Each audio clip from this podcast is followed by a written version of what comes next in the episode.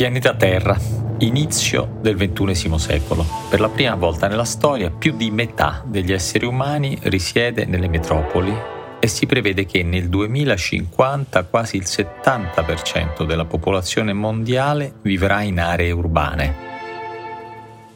All'alba del nuovo millennio, l'Homo sapiens ha scelto il suo habitat, un universo tentacolare di cemento, asfalto e lamiere. Imponenti flussi di capitale ridisegnano le città. Quando sfociano impetuosi lì, scintillano le mille luci delle metropoli. Deperisce e muore nell'abbandono, nel buio e nel silenzio ciò da cui si allontanano. Le città si piegano, si scompongono, si lacerano secondo le fratture di irricomponibili conflitti periferie sempre più remote e dimenticate si oppongono a scintillanti centri che rigurgitano lusso e servizi, food and fashion. Nascono le global city, dove si distribuiscono e si consumano merci prodotte altrove. Nascono conglomerati urbani internazionali, iperconnessi, ultra innovativi, sfavillanti è qui che si raccolgono agguerrite avanguardie tecnologiche e scientifiche. È qui che si riversano capitali affamati a caccia della new things, la cosa nuova, la scoperta capace di cambiare il mondo e rivoluzionare la vita umana. Le global city diventano un mezzo di produzione, diventano il mezzo di produzione per eccellenza. Il futuro è loro ma dal futuro che incombe emerge un passato lontano e nelle metropoli ipercontemporanee è possibile rivedere le antiche città-stato del Medioevo, comuni in lotta contro l'impero e repubbliche marinare protese alla conquista delle rotte. La città globale è avulsa dal paese in cui sorge, osserva regole proprie, sviluppa un'economia indipendente, è il motore di un'economia liquida e immateriale, tra le cui pieghe avanza impetuosa la finanza. Sembrava che niente potesse incrinare l'ordine delle nuove città-stato, che niente potesse ostacolarne l'irresistibile ascesa e offuscarne l'immagine splendente. Invece qualcosa accade.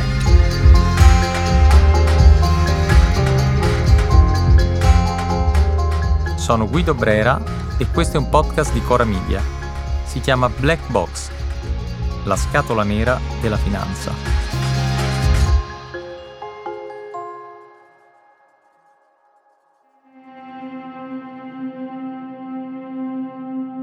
Anno 2020.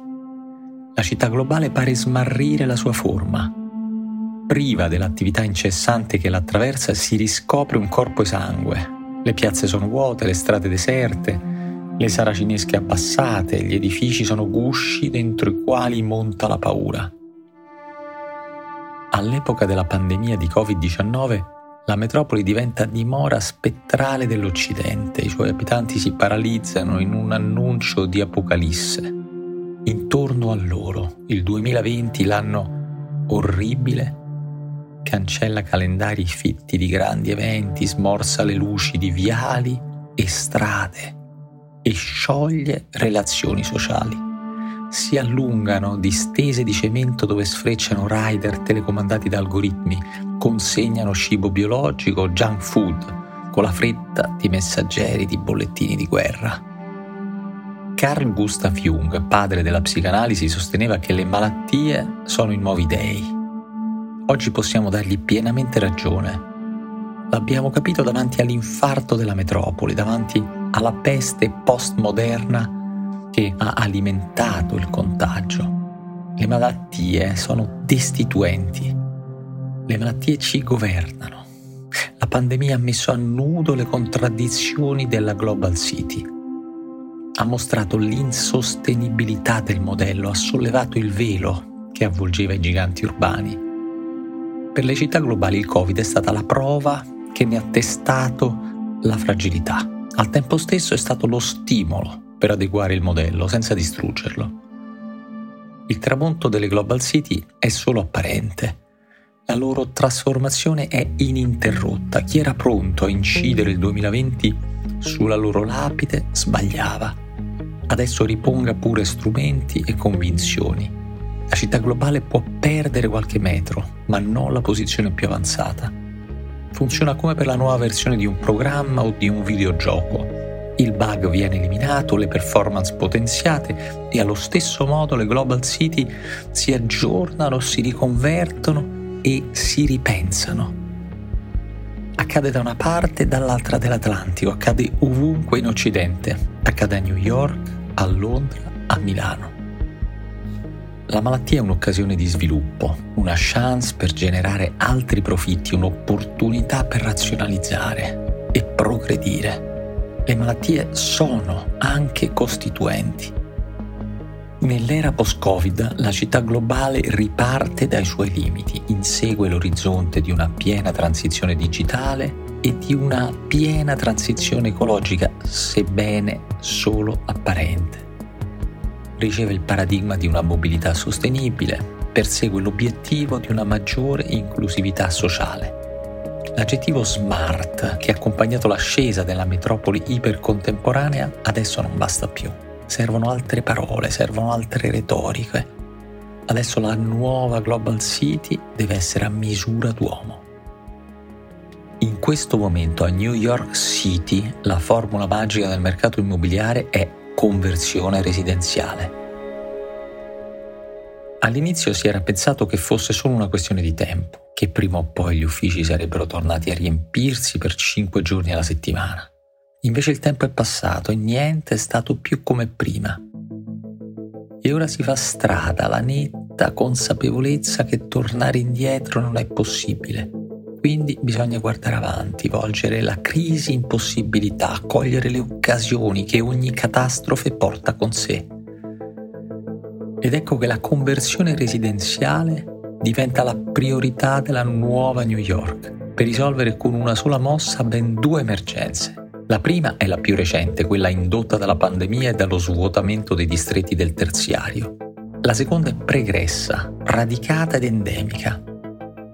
Riguarda la strutturale scarsità di alloggi della Grande Mela, che è costata a New York il triste primato di metropoli col più alto numero di senza tetto d'America. La città globale affronta una crisi per risolverne due. In questo modo si riconfigura e si aggiorna estendendo la sua capacità di inclusione sociale. Il modello è quello già sperimentato a Lower Manhattan durante la ricostruzione dopo gli attentati dell'11 settembre. Il combinato disposto di riconversione degli edifici e massicci incentivi finanziari concessi dal governo federale ha ridefinito il volto del quartiere. L'area che un tempo si spegneva con la chiusura degli uffici si è popolata di residenti è tornata ad essere attrattiva, riconfigurandosi secondo interventi urbanistici che dovrebbero migliorare la qualità della vita. Una catastrofe. Una catastrofe diventa il laboratorio in cui sperimentare le soluzioni da applicare alla catastrofe successiva. Questo schema dice molto di come il tardo capitalismo si nutra di disastri diventati norma e apocalissi da mettere a valore. Il processo di ridefinizione della città globale è pervasivo e agisce a più livelli. A New York è visibile nelle linee svettanti di grattacieli in cerca di nuove destinazioni d'uso. A Londra agisce negli ingranaggi che compongono i motori di uno dei simboli cittadini. I Black Cab, gli inconfondibili taxi neri che attraversano le strade della capitale britannica. Dal 2013 la London Electric Vehicle Company l'azienda che produce i famosi taxi, è controllata dal gruppo Geely, un conglomerato cinese attivo nel settore automobilistico. Se per gli immobiliaristi newyorkesi la parola chiave è conversione residenziale, per l'azienda automobilistica londinese la formula magica è ripartenza, perché anche all'ombra del Big Bang la pandemia ha colpito duro e la London Electric Vehicle Company si è trovata in cattive acque, costretta a licenziare 140 dipendenti. Adesso è il momento di rilanciare, di ripartire per l'appunto, in accordo con la ridefinizione complessiva della città globale. Così l'azienda ha annunciato un piano di riconversione dei Black Hub in veicoli completamente elettrici, mentre si cercano altri investitori per allargare l'offerta di prodotti a emissioni zero. Il futuro quindi coincide o cerca di coincidere con l'ecosostenibilità e con l'innovazione tecnologica. Secondo Adam Newman, cofondatore di WeWork, le città si stanno trasformando in gigantesche start-up impegnate a cercare le alchimie del mondo nuovo. La metropoli ipercontemporanea rinasce come una fenice. Torna a trainare il pianeta. Ieri è stata l'avamposto del virus, domani sarà l'avamposto del futuro. La città globale è in trasformazione perenne aggiorna la sua narrazione, inventa nuovi simboli o ne riadatta di antichi. Tra qualche anno, nel cielo sopra Milano svetterà la Torre Faro. Sarà alta 150 metri per 28 piani e nel progetto del nuovo edificio si ribadirà l'importanza di un'architettura efficiente dal punto di vista energetico e ad alta sostenibilità ecologica. L'edificio sorgerà nel quadrante sud della città, una zona interessata da un vasto processo di riqualificazione. Avrà giardini pensili e un cortile verde che lo collegherà alla nuova sede del Museo dell'Energia. Sarà l'emblema della nuova Milano all'insegna di una parola chiave della città globale post-pandemica, rigenerazione.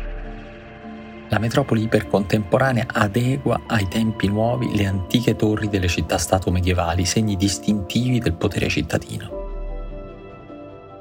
Conversione aziendale, ripartenza, rigenerazione, riqualificazione.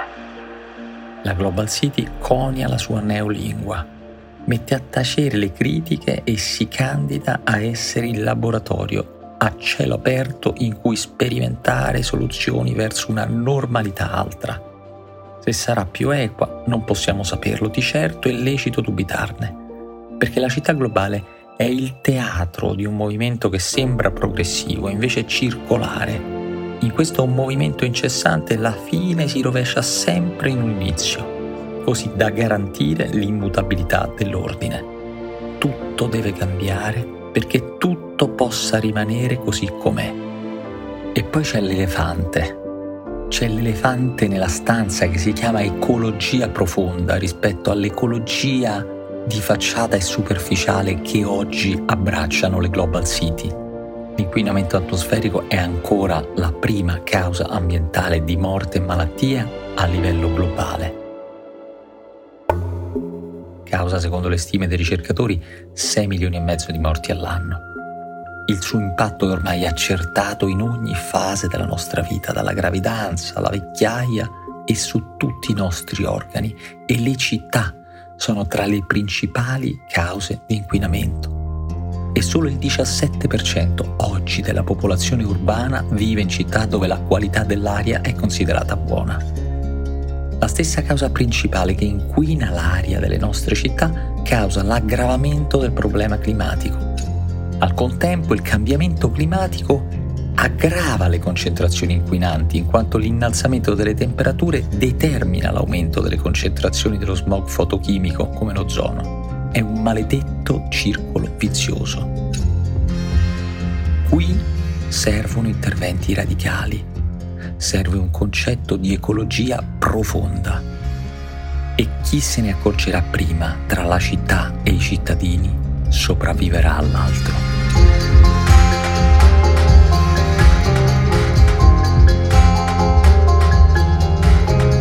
Black Box, la scatola nera della finanza è un podcast di Cora Media scritto da Guido Brera con i Diavoli. La cura editoriale è di Francesca Milano. La sigla e il sound design sono di Luca Micheli. Il producer è Alex Peverengo.